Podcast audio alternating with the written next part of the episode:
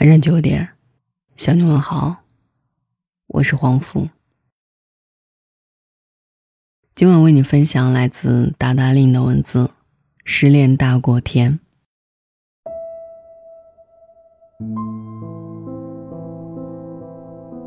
泥泞的路，坎坷的感情，都剩下云淡风轻。不要伤心，不要灰心。苦难到虚脱的绝境，会被时间。酿成味甜的回忆。很多人都经历过分手吧？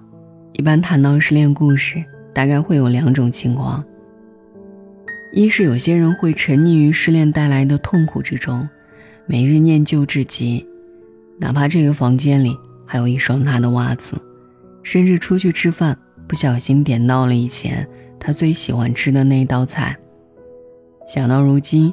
只剩自己一人独食，眼泪就会忍不住掉下来。于是就在这暗无天日的时间里，终日恍惚，如同灵魂死去。第二种情况，应该是电影里或者文学作品当中常有的情节，比如当他回家打开房门的时候，发现家里空空如也，再也没有了以前的播放韩剧的吵闹声。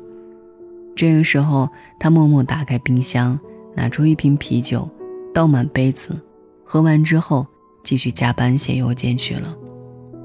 又或者是，他站在十字路口，看见他牵着另一个女人的手，大笑嬉戏，于是他默默挂掉刚刚拨通的电话，然后回到两人住的小家里，慢慢打点行李，最后把钥匙放在门口鞋柜的盒子里。重重的关上了房门，离去，不再回头。以前我比较喜欢第二种情况，或许我本来就是个理性的人，也一直秉承着好聚好散的人生原则，因为我发现这是让彼此体面告别的最好方式。但是我错了，我自己经历了失恋，我没有前一种情况的死气沉沉或者灵魂出窍。也没有后一种的淡定，我只是哭，整夜整夜的哭。也是那个时候年轻，不会像现在这样担心这个年纪了再分手，那下一个真的就很难找了。那个年纪的自己想到最多的是关于青春的爱恨情仇，这一件多么不开心的事情。我照样会吃饭。买水果、看电影，只不过吃饭的时候觉得没什么味道，看电影的时候比较容易掉眼泪。大概每一个人回忆自己失败恋爱经历，都能分析出各种理由跟原因吧。但是如果你以为我要鼓励的是，那我们就别谈恋爱了，那我绝对是不同意的。我所秉承的观点就是，每一场感情中全力以赴之后，哪怕没有走到最后，也就无憾了。我最害怕的是那种害怕最后受伤太多，所以干脆就不会投入太多的人。我大学的一个男闺蜜，他的恋爱原则就是一不拒绝，二不说分手，三是绝不回头。也是因为这样，他的几次恋爱。都是不咸不淡的，每一次分开，女生都会哭得很伤心，但是他却庆幸自己在这一场战役里没有投入太多，也就不觉得那么难受。有一次我问他：“你怎么会变成这个样子？”他跟我说了自己初恋的故事，就是因为当年全力以赴的投入，最后失败了。于是告诫自己不要太相信爱情，所以在后面的几场恋爱中，一直都很理智，收得很紧。于是大学的几场恋爱里，他都以自己没有损失太多为荣。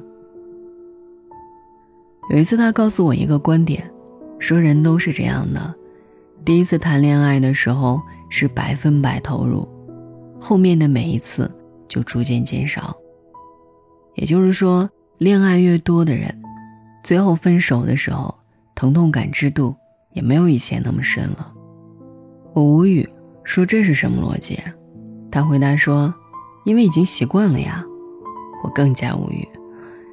以前我听过一种观点，为了不让自己在失败的爱情中损失太多，女孩子一定要让自己有底气，最好要有自己的房子，自己挣钱养家，不花男人一分钱，到最后就真的变成两不亏欠了。我一向很害怕这种很用力的观点，在我的理解中，最好的独立，应该是遇上一个好男人，以爱之名。全力以赴的乐享他为你提供的一切，无论是物质还是精神上的，因为这是他爱你、愿意与你携手一生的表达。而如果遇上了不合适的人，感情结束了，你也可以坦荡荡的收拾自己的行李，回到自己的小屋里，哪怕是租来的，你有足够的收入，有爱你的朋友，有自己的资源。这样的结局没有把你的人生全部抽走，只不过是人生路上删了一个不适合与你同行的人。你只需要调整一段时间，然后适应新的生活，仅此而已。你的失恋大过天，该哭就哭，该难过就难过，该撕照片就撕，该剪发就去剪，给自己堕落的空间与呼吸的气息。就让他处在这个进行中的状态就好。接受这样的过程，不需要马上奋起直追，不需要马上改头换面，不需要报复前任，不需要向别人证明我自己一个人也能过得很好。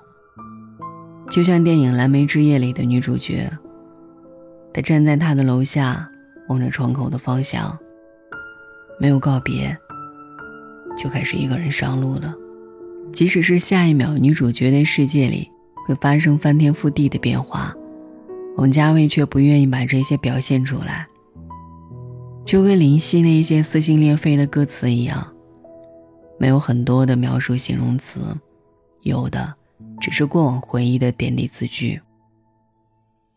很多年以后，回忆起那些日子，自己会突然流出眼泪来。时间是最好的答案，只有经历过的人，才有资格说这一句。最好的失恋方式，就是真正释怀。而最重要的是，这条路上，只有你自己一个乘客。晚安。哭到喉咙沙哑还得拼命装傻，我故意视而不见，你外套上有他的风，他应该非常听你的话，他应该会顺着你的步伐，乖乖的待在家，静静的守着电话，我一见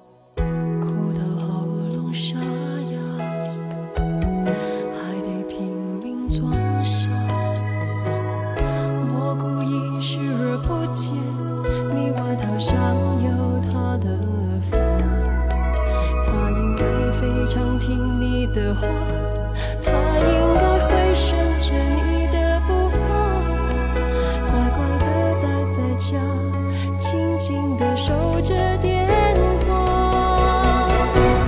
我已剪断